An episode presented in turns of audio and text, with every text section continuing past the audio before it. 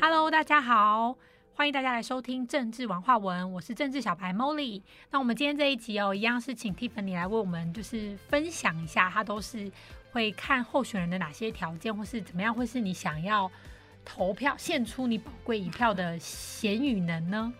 大家好，我是一介平民 Tiffany，我自己好喜欢一介平民这个名字，因为我只是觉得小市民要的很简单，对我们没有什么伟大梦想，什么我要去拿到什么标案干嘛？没有，我们只是想要好好生活，嗯，对。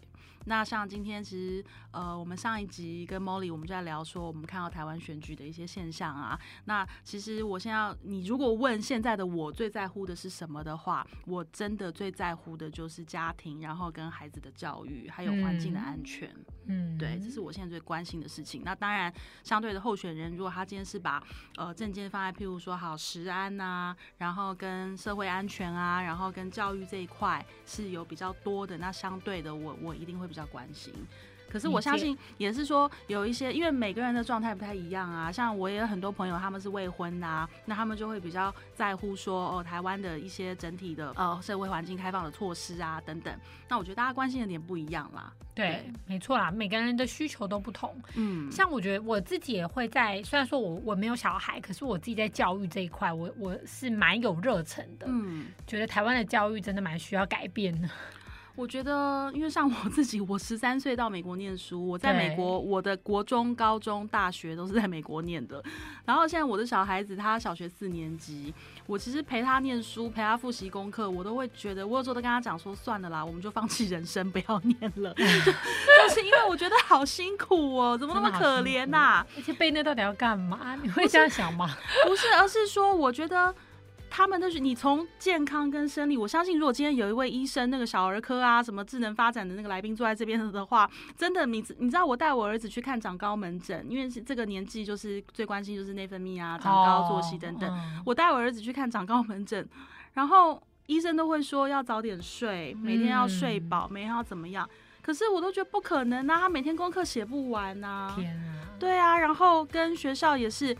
呃，英文，然后台语、国语都是必修。然后你想想看，他一年级他才开始学注音，开始写字，然后现在他学的东西已经要非常非常多元。那我真的有时候我都很想大喊，就是你们教育部，你们设计这种课程，你们到底是要满足谁？哦，对，然后你们到底帮了谁？当然，我我觉得还是有很多很优秀、很卓越，他们什么都都都能够学得很好、做得很好的孩子。可是我只是觉得，就是说好的童年呢，可能在梦中吧，在电玩中，在电动中。对啊，像以前我记得我在国外念书的时候，我们我后来呃上到高小学是不要那个小学我没有念过，国中的时候都还是一样，每天两点下午两点四十五就放学。哇，好棒哦！放学之后就是社团时间啊，你爱运动就去运动，你爱唱歌去唱歌，爱演戏培养你的兴趣。对，然后跟去做一些你你有很多的时间去做一些。事情，然后真正到功课开始比较多，课业比较繁重，其实是高一高二以后的事，因为要申请大学。对，可是我觉得美国小孩也没有特别白痴、特别笨，他们也都长得很好啊，也都也也都很多，就是进了知名的学校，跟很有能力，他们也没有比较差，可是身体比较健康，这一点倒是真的。比较壮是不是？比较高壮？对啊，像我有时候接我孩子放学的时候，我看到一大堆小孩，他们。一个书包已经不够背了，有的甚至夸张到要拉一个小行李箱，你知道像空姐的那种登机箱哦，哇！对我想说他们是住校吗？还是要去旅行吗？然后朋友告诉我说不是，是因为书包太重，放不下那么多书。所以我觉得站在一个妈妈立场，我会真的觉得台湾的教育环境，然后跟台湾的这种，你知道整个整个学习的风气，真的有没有可能不要让他们这么痛苦啊？Tiffany 你可以跟我们浅谈一下，像你在美国国中，好，我们从国中、高中、大学，像国中一般，像你刚刚提到的，可能两点四十五就放学以外，他还有没有什么？就他的整个上课内容呢，还有所学的学科，你还有印象吗？坦白来讲，学科跟台湾其实差不多。你该学的什么物理、化学什么，该该有的也是都有啊，英文什么的，这文学这些通通都有。可是我觉得是整体的氛围，嗯像譬如说，没有一天到晚有我儿子每个礼拜都在小考，小考到我已经麻痹，觉得无所谓了。就是每个礼拜都要考，每个礼拜啊，然后跟小考对不对？你觉得说啊，好不容易过完了，就嗯，断考来了。对，小考、月考，然后一直在考、大考、周考，一开始我还会抱怨说，哦，老师都不说礼拜几考，这样我们都不能提前准备。我后来就领悟到一件事情，是 不用提前准备，也不用提前准备，其实你天天就是都要这么死命的 K 就对了，因为都在考，你就算今天不小考，明天还是怎么样，你你段考也会来。那问题是说，你今天好对成绩的重视，我觉得国外跟呃台湾跟美国有一个很大的差别是，美国加分机会很多。哦，对加分机制很多对，就是譬如说你考不好啦，或者是怎么样，你可以用很多其他的方法，譬如说呃重新考一次，然后折半，或者是说你再去写一篇什么什么东西来补强。因为我觉得老师真的只是想证明你会，他不是想要去考你不会。对他只是想用成绩来知道你会什么跟不会什么。那你会的就很好，你会的，我觉得他们有一个很棒很棒，我很支持的机制，就是你会的你就好好的把它发扬光大，不会的我们选择性的不要管它，因为嗯我觉得这很重要哎。对，可是台湾不是，台湾是你会的就丢在旁边，然后你你不会的要被无限放大。没错，其实它这个跟我们整个台湾的社会结构都一样哎。对啊，然后发现吗所以大家就一直在那个不会跟走不打出去的转地方鬼打苦墙。情，然后悲情，然后不管是多有成就的人，他都会自卑，然后都处在在作战的状态。然后被攻击，对，所以我觉得觉得其实你从台湾教育环境，然后看台湾的整个生活环境、社会，那当然我还是讲，我当初在国外那么多年，为什么我选择回台湾？因为我觉得台湾它就是一个，它就是家乡，就是一个我生长的地方，就是它还是一个很美好的地方。可是我讲真的，生活在这个土地上是辛苦的。嗯，就是我我们台湾的美好，我们要怎么样可以自己看见？就好比我们的主权，其实我们自己就可以决定这件事，我们要如何从根本去肯定啦。对啊，所以其实我现在身为一个妈妈，你说我我投票，我想要什么样的政治人物？我我不是说什么我要一个呃改变啊，我们都不用上课啊，不用学习啊，每天都是混吃等死的一个候选人，当然不是。但是我更 care 的是，我们到底要怎么做，能让下一代在一个更好的环境去生活，然后跟让我们的下一代，他们不管在学习，或者是他们的安全方面，或者是说他们的每一天都能够是安心的生活。我觉得这是我现在最重视的事情。真的，因为我觉得整个台湾就是你从小地方看到大，我们毕竟每一个就是小树苗都是这样被栽培起来，嗯它整个氛围是我们比较拘泥跟纠结在。呃，做不好或是错误的地方，然后导致大家会很怕失败，或者是说，即使台湾很美，是个美丽的岛屿，我们都还是会容易一直放大那些缺点。，像我现在比较担心的问题，是因为我自己有一个小郭小生的小孩嘛，那因为他有很多同学啊、朋友啊，然后我有在当爱心妈妈，那因为我自己也很喜欢小孩，所以我都会跟小孩玩在一起。我其实。我后来就发现一个问题，就是很多小孩子他们是很缺乏自信的。我觉得可能台湾的教育，我们传统的就是你知道父母保护孩子也好，或者是说我们呃教孩子的方式，我觉得真的比较容易养出没有自信的孩子，因为他觉得我是不是就要听妈妈的，然后我不能自己决定一些事情，然后跟呃每天功课这么多，压力这么多，一一个接着一个赶着一个，那越来越不知道自己现在要做什么，反而会真的每天都在那种我是谁，我是我在哪里，我现在要做什么那种感觉。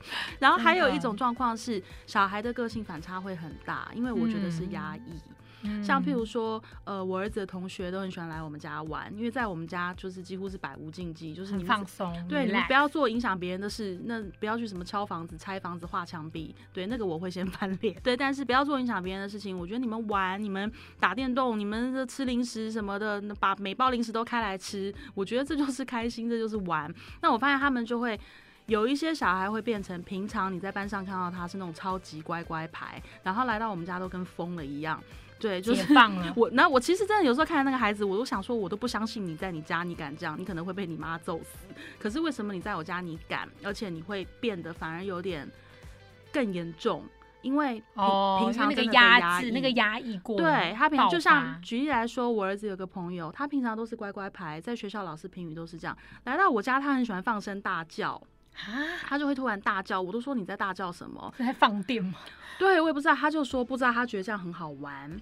然后所以那我就会跟他说，我说我就有一天带他们去唱 KTV，好酷哦。然后我说好，我们现在一起来大大唱。我说但是离开这里我们就不可以了，因为你在房子大叫，你突然大叫，你会吓到别人，你会影响到别人。对，可是我也会在想，这些孩子他们都才几岁啊？就是他们到底怎么了？然后为什么压力太大了？对，你说好忙碌啦，很多功课，这是学生的义务，本来就是这样。我也常常会跟孩子说，你你你是学生，你就是要学习。可是问题是我们身为大人，然后身为就是他们的老师，教育整个社会环境，我们给他们的东西真的是对的吗？然后跟他们真的负荷得了吗？那讲真的，我说。我我们你说台湾的选举也好，政治人物不管谁当市长谁当总统，我们日子都一样要过。那我们都是过一样的生活，学一样要上班一样要上。可是我们只是想要更稳定更好。那我们的生活不就是这些东西一点点累积起来的吗？像譬如说，我们想要吃到安心的食物，那政府要先把关。然后我们想要走在路上晚上。我带着我儿子走在路上，我们是安全的，我不用担心。然后跟我儿子去上学，他没有因为学校要达到什么呃目标升学率还是怎么样的，就给了过多不能负荷的东西，或者是说今天你教育部真的你要做什么东西，你要做给国际看，做给谁看？我觉得说真的，我我们没有要那么复杂的东西，就是日子好好过嘛。对啊，那到底现在的候选人来讲，你说现在的政治环境？谁能够给我们我们想要的这些安定呢？就是我这样听 Tiffany 说，其实我不知道听众朋友有没有发现哈，其实台湾的整个环境，其实我们很富足也很安康，可是我们会有一点好像一直处在一个战争状态。例如说，我这这阵子去跟一些长辈可能见面交流，他们最容易问说：“哎，你觉得会不会打起来？”我想说，好妙哦，为什么？就是不管战争有没有发生，好像在他心里已经发生了，就是他已经觉得一直处在备战状态。甚至我有一天一个朋友就参加一个聚会，然后也都是妈妈们这样，然后他们的话题是就是要准备哪个第三国家的护照。然后他们就问我说：“你会想要就是准备哪个第三国家护照？”我说：“我没想那么远呢。”我说：“而且我也没那个能力。”我说：“但重点是我也不想跑啊，跑去哪里啊？”对啊，我家 在这里，我公司在这里，我也是这样回。我公公婆婆、老公小孩在这里，我说：“我我我们要跑去哪里？没什么好跑的啊。”我说：“所以就是去想那些干嘛？那你你说真的打起来还是怎么样？我我觉得这已经不是现在我们人民要去思考的事情了。”会不会我们那个危机意识跟忧患意识，就是从小那个压力，那个那个一直压压压，就是那个，因为我一直在想教育这件事情哦，就是到底我们是应该由内而外的去做启发，还是由外而内的灌注一大堆？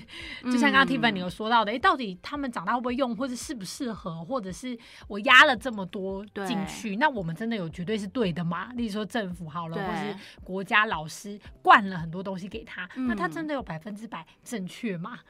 就这个是蛮疑问的啦，蛮问号真的还是要回到为什么我今天临时坐在这边取的绰号叫一介平民。我说真的觉得，可是你看嘛，每一个候选人，每一张选票，不就是都是无数个一介平民？我们心里面有我们小小的期望，有我们小小的需求，但是不管期望的是什么，想要的是什么，追求的是什么。我们是想要更好啊，没有人想要说哦，我要一个更黑暗的环境，我要一个更脏乱的环境，我要一个更更不安全的社会，没有人要这个东西啊。没错，所以我觉得其实整体来讲，不管今天你是什么样的状态，你单身，你未婚，你有小孩，你家里面有有老人。你关心长照议题，你关心生育率，无论如何，我们都只是想要更好，没别的了。嗯，所以如果是有鉴于更好的生活这件事情的话，我是真的也觉得，我们听众是可以去思考、动脑一下的，去想说很多规范或很多改变，它真的是必要的。例如说，我们如果以生活的角度为前提，可能去断舍离一些多的东西，它也许就是一个未来的方向。还有，真的要再跟呼吁大家一下，就是选举前好好去研究那个我们现在候选人他们的。证件，然后跟他们自己本身的资历、经历，是不是能够支持他们的证件，并且落实？然后开放的，让你可以跟身边人去做一些温暖的互动跟讨论，不是吵架，而是开放的去好奇别人为什么支持这个。那我自己心里有定见，那就算别人说什么，也许不会影响我，我也没有想要去影响别人。但是透过不同想法的交流，嗯，我觉得这种成长会更实在。对啊。